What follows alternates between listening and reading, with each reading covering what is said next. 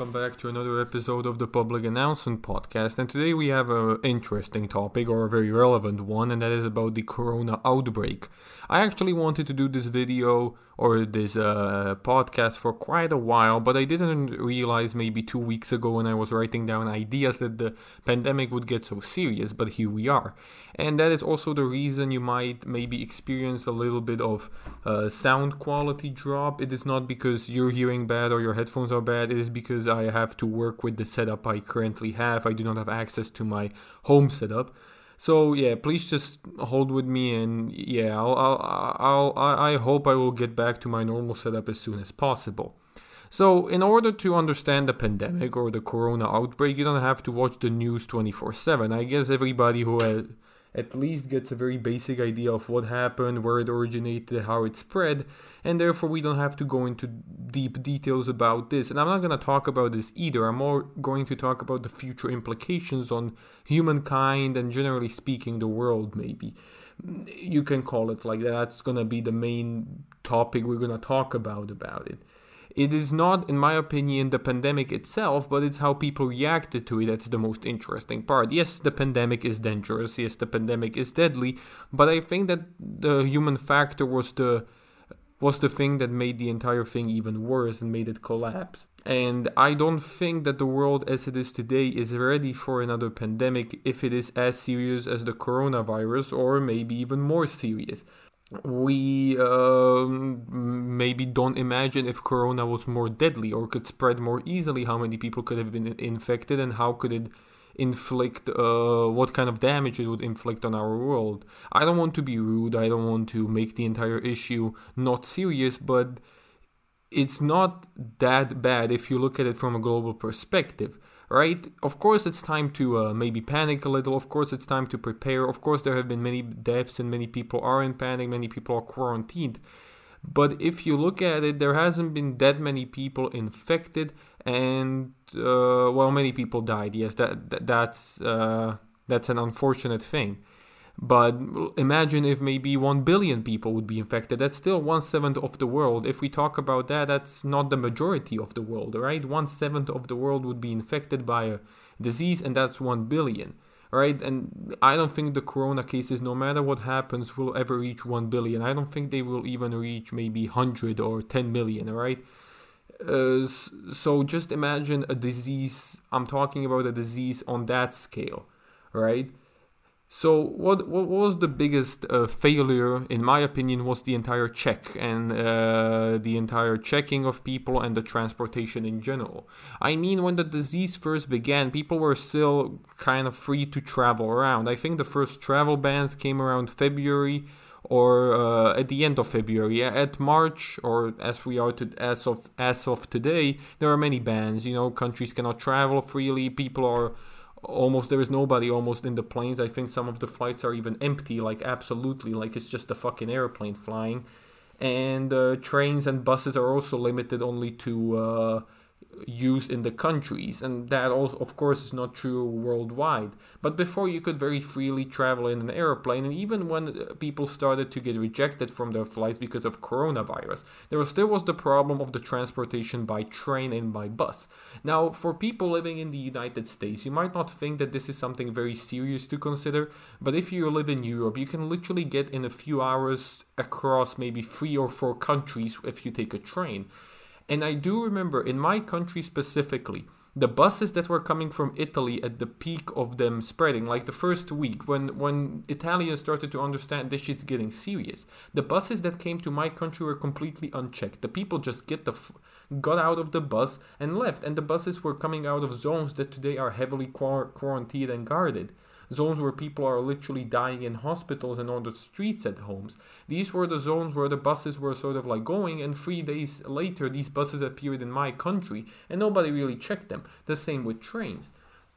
And a lot of people also took it as a holiday destination, right? So uh, many people, many ski people came from Italy back to the country. Eh, still, it was not checked. Those were by cars. Now, today, of course, we have closed borders. It's more checked, and at least in my country, all the buses are limited to regional use and trains also. You cannot get by a train out of the country. you can only take a car and go through the borders where you are checked if you don't have the coronavirus directly. Now, but the most important failure, or the most, or the biggest one failure, was in my opinion the human factor. Now, in my opinion, everybody is sort of guilty out of this because lots of people underestimated the virus and some people overestimated it and were just straight up panicking, and those people were not helping the situation either. In my opinion, people are not mentally ready to do this. People are not ready or to or are not prepared for this type of serious disease or a serious lockdown, right? Uh, even after the quarantine, I remember this fully because I also did it, right? So, the first week of the so called quarantine, they told us we should rather stay at home and we should rather do this, but most of the people didn't quite ignore it. They just sort of like continued with their normal lives, right? They went to work, after work, they went to sit down. And it is not really the ideal situation you should be doing. Now, of course, we are now smarter, but again, people didn't take it that seriously. And of course, those were then there were those people that two months ago were stockpiling on food because they thought there is an apocalypse. I mean, those people didn't add to the conversation much either. There are cases, uh, also in my country and I believe in others, where people just buy insane amounts of whatever product is currently uh, not in the stock. People started buying toilet paper. In my country, at least, it was like flour and uh, pas- pasta uh, you and you're stockpiling like for 10 years of a nuclear holocaust. I mean that also isn't a solution and you're just creating more panic which doesn't need to be. And i think the governments also underestimated the human factor. They just sort of said like okay we recommend this and uh, whoever like does otherwise won't be punished. So of course the people won't change their behavior. If the people were given a punishment or a penalty i think it would really help the spread of the coronavirus to sort of slow down. You know, the spread wouldn't be so fast, or people would stay at home more, and it would be maybe a one week or two week quarantine instead of an almost uh, three week one, at least in my country right now.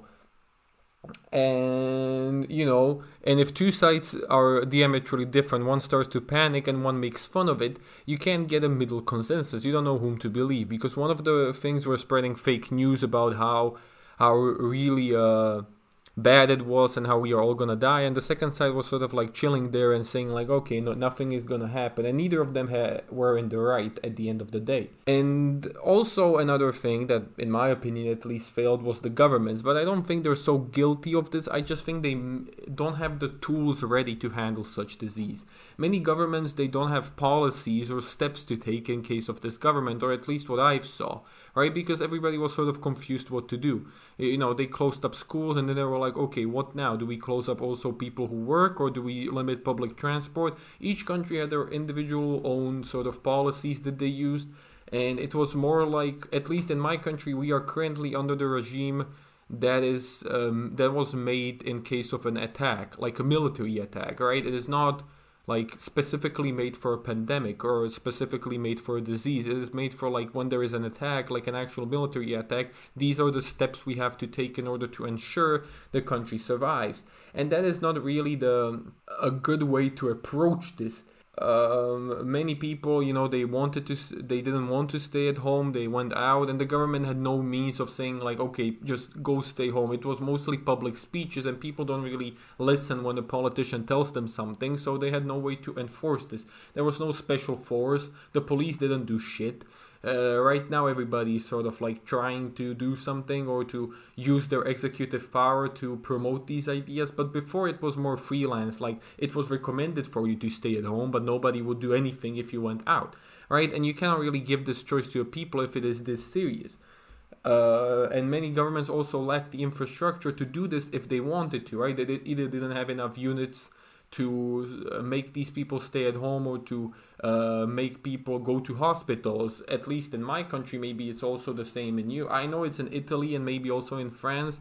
Uh, hospitals are overstocked. People, people that have normal diseases, right? People who have like a broken hand or or have an infection cannot get uh, proper medical care because there are people going and testing themselves for coronavirus, and we have to wait two days before you actually get the results back, right? And some parts of the hospitals have been infected due to poor medical conditions, right? The doctors mishandled some uh, some samples or something, and suddenly you know you've got the coronavirus in the halls of the actual hallway, and you have to close them an entire wing, which only uh, which only makes the problem go even worse. Now, in the future, I think that uh, we should sit down and consult this and not as a world, but I think countries together have to find a way or a protocol to use in order when this pandemic pandemic starts to spread. We cannot rely on individual countries making individual rules because that doesn't really work out most of the time. We have to rely on a general protocol that the countries will just utilize whenever something similar happens in the future, and therefore we can get a, get better safety. I could say that this corona thing is sort of like a test run because I think there are going to be more serious pandemics in the future. There might be, right? And if we don't have a proper protocol in place, if we don't know what the fuck are we are supposed to be doing, then it will be a real problem for us to solve issues. As I already said, imagine there would be a pandemic maybe 30 years from now that would infect one seventh of the world, one billion, or could potentially affect one billion, right? And now imagine that pandemic would start to kill. Yeah, no, you would you, would collapse on the ground and nobody could uh, uh, you know pick you up or do anything with you. You would just die automatically. That is something we have to worry about. And if we don't have protocols in place that we utilize, if we don't have people who are mentally prepared to follow these protocols when they are um, uh, to follow these protocols when they are in place, then you have a pretty bad chance of surviving, and lots and lots of people are gonna unfortunately die. I I think that we could have handled Corona better, but you know this is the situation we are at now. We cannot talk about the past. I just think that the country should sit down maybe two months after this all calms down and talk about protocols, talk about measures, maybe utilize a united fund where we collect money. Because, for example, there is lackage of medical supplies, at least in my country, and people cannot get proper medical supplies. Uh, who want to stay at home but I don't know don't have a disinfectant on their hands or don't want to do this. I think this would greatly help the entire pandemic and would make it less of a serious issue, so we can get back to our normal lives the sooner. And of course, we as individuals have to also become more dis- disciplined. But I don't want to be the teacher or the preacher of this because I was also on the camp that just made fun of Corona in the beginning. So I'm also quite guilty of this. And I don't want to moralize people like you aren't educated enough because I, as an individual, aren't educated enough too, right? I'm. I was just as undisciplined like you or like most of the people were. So that would be the end of today's episode. I would like to thank you for listening, and uh, one more time, sorry for the setup, sorry for the sound. Uh, everything is just happening fast, and I have to work with what I have. And unfortunately, it's not the best quality, but I will try to make it enjoyable nonetheless. So thank you for listening, and goodbye.